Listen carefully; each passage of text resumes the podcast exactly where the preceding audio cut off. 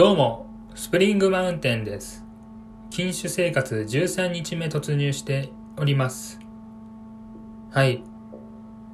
もうね、お酒を飲みたいということがあまり思わなくなりました。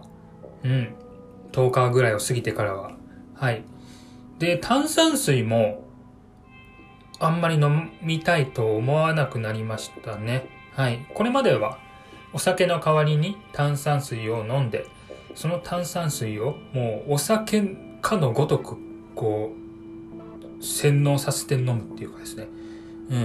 うん。もはやもう炭酸水を飲んでるだけで酔っ払ってきちゃったわ、ぐらいにこう、自分洗脳を極めて、うん、飲んでいた。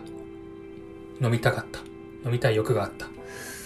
そんな感じだったんですけども、今はね、もう、あんまりなくてですね、コーヒーとかが飲みたいなっていう風に思って、1日2杯ぐらいはコーヒー飲むようになってしまっています。うん。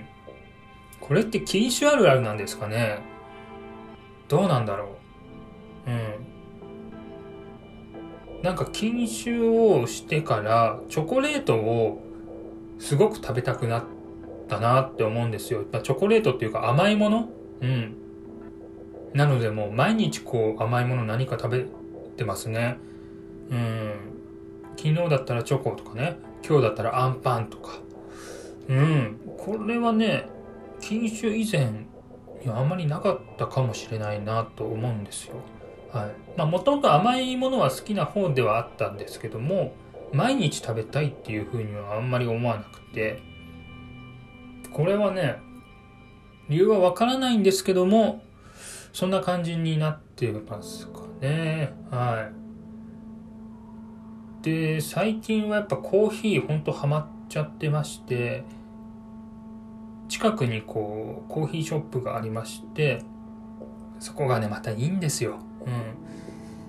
まあ1年前ぐらいからね、ちょっと、ちょっと買い始めたっていうのもあるんですけども、本格的にガチってこうハマってったのは、本当禁酒生活を始めてから、禁酒生活のシーズン1が、ま、9月ぐらいに行わ行ってたのかなと思うんですけども、うん。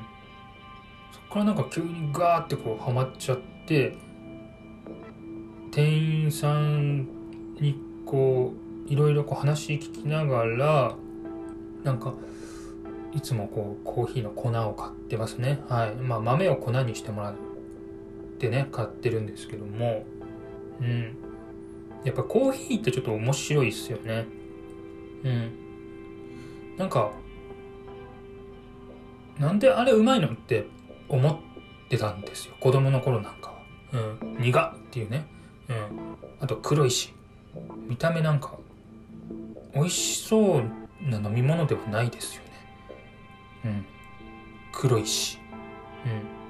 人が飲む飲み物なんですか？っていう、まあ、そういうところありますよね。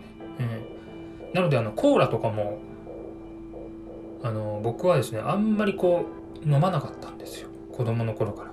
うん。なぜなら美味しそうな色してないから。黒だから。うん。だから少しこうなんか、抵抗がね、昔はね、あったんだけども、今はむしろ好きで美味しくて。うん。それをこう毎日、ね、飲む生活をするとは思わなかったですけどね。うん。ハマるもんですね。はい。まあまあまあまあまあまあ、そんなところでございますかね。はい。あとあの、野球ですね。昨日ちょっと見てまして、スポーツ観戦ね、好きで、野球やサッカーなど、たまに見たりするんですけども、昨日ね、日本ハムとオリックスの試合行われておりました。でね、えー、斎藤佑樹投手、ハンカチ王子。うん、かつて15年ぐらい前に世間をいい意味でこう騒がせた人。ついに引退された。ということでね、うん。ちょっとね、見ましたよ。うん、見ましたっつっても、まあニュースとかね、YouTube とかそういうのだけどね。あとネットとか Twitter とかでね。うん。まあね、なんか、時が経ったんだなって思いますね。うん、自分も年を取ったなと。うん、まあまだ全然20代なんですけども。なんかちょっとそんなことを思ってしまったな。昔のその自分が中学生とかそのぐらいのこととかも思い出しながらそのニュースを見てましたね。なぜならものすごいフィーバーだったんですよね。斎藤佑樹投手って、うん、自分はもともとサッカーとかをやってたので野球経験はないんだけどもでも甲子園でものすごくヒーローだった斎藤佑樹投手のことを当然知っていたし周りの人もなんかハンカチ王子っつったらわーわーなってたなって思い出がすごく強いんですよね。うん。甲子園とか甲子園野球はね野球って NPB はうん、よくてかたまに見るんですけども、甲子園は本当に全く見なくて、でもあの時の甲子園の映像ってなんか覚えてるんですよね。決勝戦の最後の田中将大投手、北海道の、こう、なんか駒大苫小牧みたいな、そんな高校ですよね。うん、で、9回の表か裏か、裏かな？うん、9回の裏か表か、うん、裏かわかんないけど、うん、まあ、とにかく9回のの2アウトで田中将大さんがバッターとしてバッターボックスに立ってその時のピッチャーが斎藤佑樹さんでしかも甲子園の決勝戦。斎藤佑樹投手が投げました。つって三振でね終わる。あの映像。すごいなんか心にの心というかね脳に今でも焼き付いてるんですよ。野球未経験なのに。甲子園とか全然見たことないのに。うん。だからすごいですよね。でしかもおそらく自分ぐらいのこうレベルのね、うん、野球の知識を持った人たちでもあの映像を覚えてる人多いんじゃないかなと思うんですけどね。まあとにかくまあスターっていうかアイドルっていうかね、まあそういう存在ですよね。うん。まあプロにね、まあ、大学を経てね、プロになられて、はっきり言って全然活躍しなかった。成績を見るとね、うん、二軍生活が多くて、二軍生活でもやっぱ怪我をして、復活して、また怪我して、復活して、まあその繰り返しのプロ生活、10年以上やってたんですかね。まあそんな方ですよね。うん。で、本当に驚いたのが、見事な引退式でしたよね。あんなに盛大に祝ってもらえるんだってびっくりしました。通常ですと、通常っていうかまあおそらく一般的な考えですけどね、えー、あんまり成績残してない人はふんわり終わっていくと思うんですよね。うん。もっと言うと、自分からこう、辞めますっていう立場でもないところにいる可能性が高いかなと思うんですよね。球団からあなたはクビです、戦力外ですって言われて、やむを得ずこう辞めていく。そういう人が多いのかなっていう印象がありまして、まず前提として斎藤佑樹さんは自分からこう辞めるって言えたっていうことと、そんなに成績残してないのにあんなに盛大にね祝ってもらえたちゃんとこう野球のね1軍の試合中に7回にピッチングマウンドに立たせてもらって、まあ、バッター1人だけだったけども投げさせてもらえたってことそして試合終わりに、えー、相手監督相手のオリックスの中島監督から花束を渡されそしてビデオメッセージで王貞治さんとかにね、うん、メッセージをもらったりだとかすごい華やかにね引退式を行われてたんだなっていうふうに思いますね。うん。で、やっぱり、それってでも、あの、本当に愛されていたんだなっていうのがよくわかりますよね。愛されていた、ファンから愛されていた投手だったんだなっていうのと、周りの球団の選手、そしてスタッフからも好かれていたんだなっていうのがよくわかりますよね。うん。じゃないとやってくれないじゃないですか、絶対に。うん。だから最後は人柄なんだなっていうのををものすごく感じるような映像だったなっていうふうに思います。うん。なんかね、いいよね。うん。最後までこうキラキラしてね、終えてね、まあ、ちょっとグッとくるところありましたね。うん。昨日ちょっとね、テレビ中継見たかったんだけどね、地上波ではやってなくて、BS でも。まあ、 DAZN ではやってたんだろうけどもね。うん。まあ、スポーツニュースやね、YouTube。ね、YouTube もあの、パリーグのチャンネルの公式チャンネルとかね。うん、そういうのも、から見たりだとか、あと Twitter でねもね、うん。映像がいろいろこう、上がってますので、そういうのをこう見て、うん、やっぱり、ちょっとこう特殊な異質な投手だったんだな野球選手だったんだなっていうのは強く感じましたね。うん。なんかいいよね。ハンカチ王子ってねこう言われてちやほやされてものすごいやりにくかったと思うんですよね。そこからでこう高校卒業後プロ行くのか行かないのかなんてこう論争がね、えー、評論家からされてそれで結局大学へ行って大学でもね、結構すごい活躍してね、で、ドラフト1位で日ハム、日本ハムファイターズ入団して、で、1年目はね、あの、1年目の人にしては結構いい成績だったんですよね。確か6勝とかして。うん。で、2年目どうかって思ってたんですけども、だんだんとやっぱ下降気味になってしまって、思うような結果がね、本人からすると思うような結果が出なかった。うん。なかなかね、悔しいこともあったかなと思いますよね。まあ、僕が言うのもね、すごくおこがましいんですけども、うん。あんだけこうずっと注目され続けると、もううるせえよってやっぱ心の中で思う時もあるのかなって思うんですよね。それでもこう、最終的にはね、ファンのために、えー、投げたいんだとか、恩返ししたいんだとか、うん、そういう気持ちで、えー、全然弱音を吐かなかったってよく聞きますよね。うん、弱音も吐かずにこう、まあ、選手やスタッフやファンの人の前では斎藤佑樹であり続けた野球選手の。うんすごいですよね。だから本当アイドルですよね。アイドル、うん。アイドルって言われるの嫌かもしれないんですけどね、本人は。でも、うん。すごいですよね。やっぱアイドルだなと、キラキラしてるなと。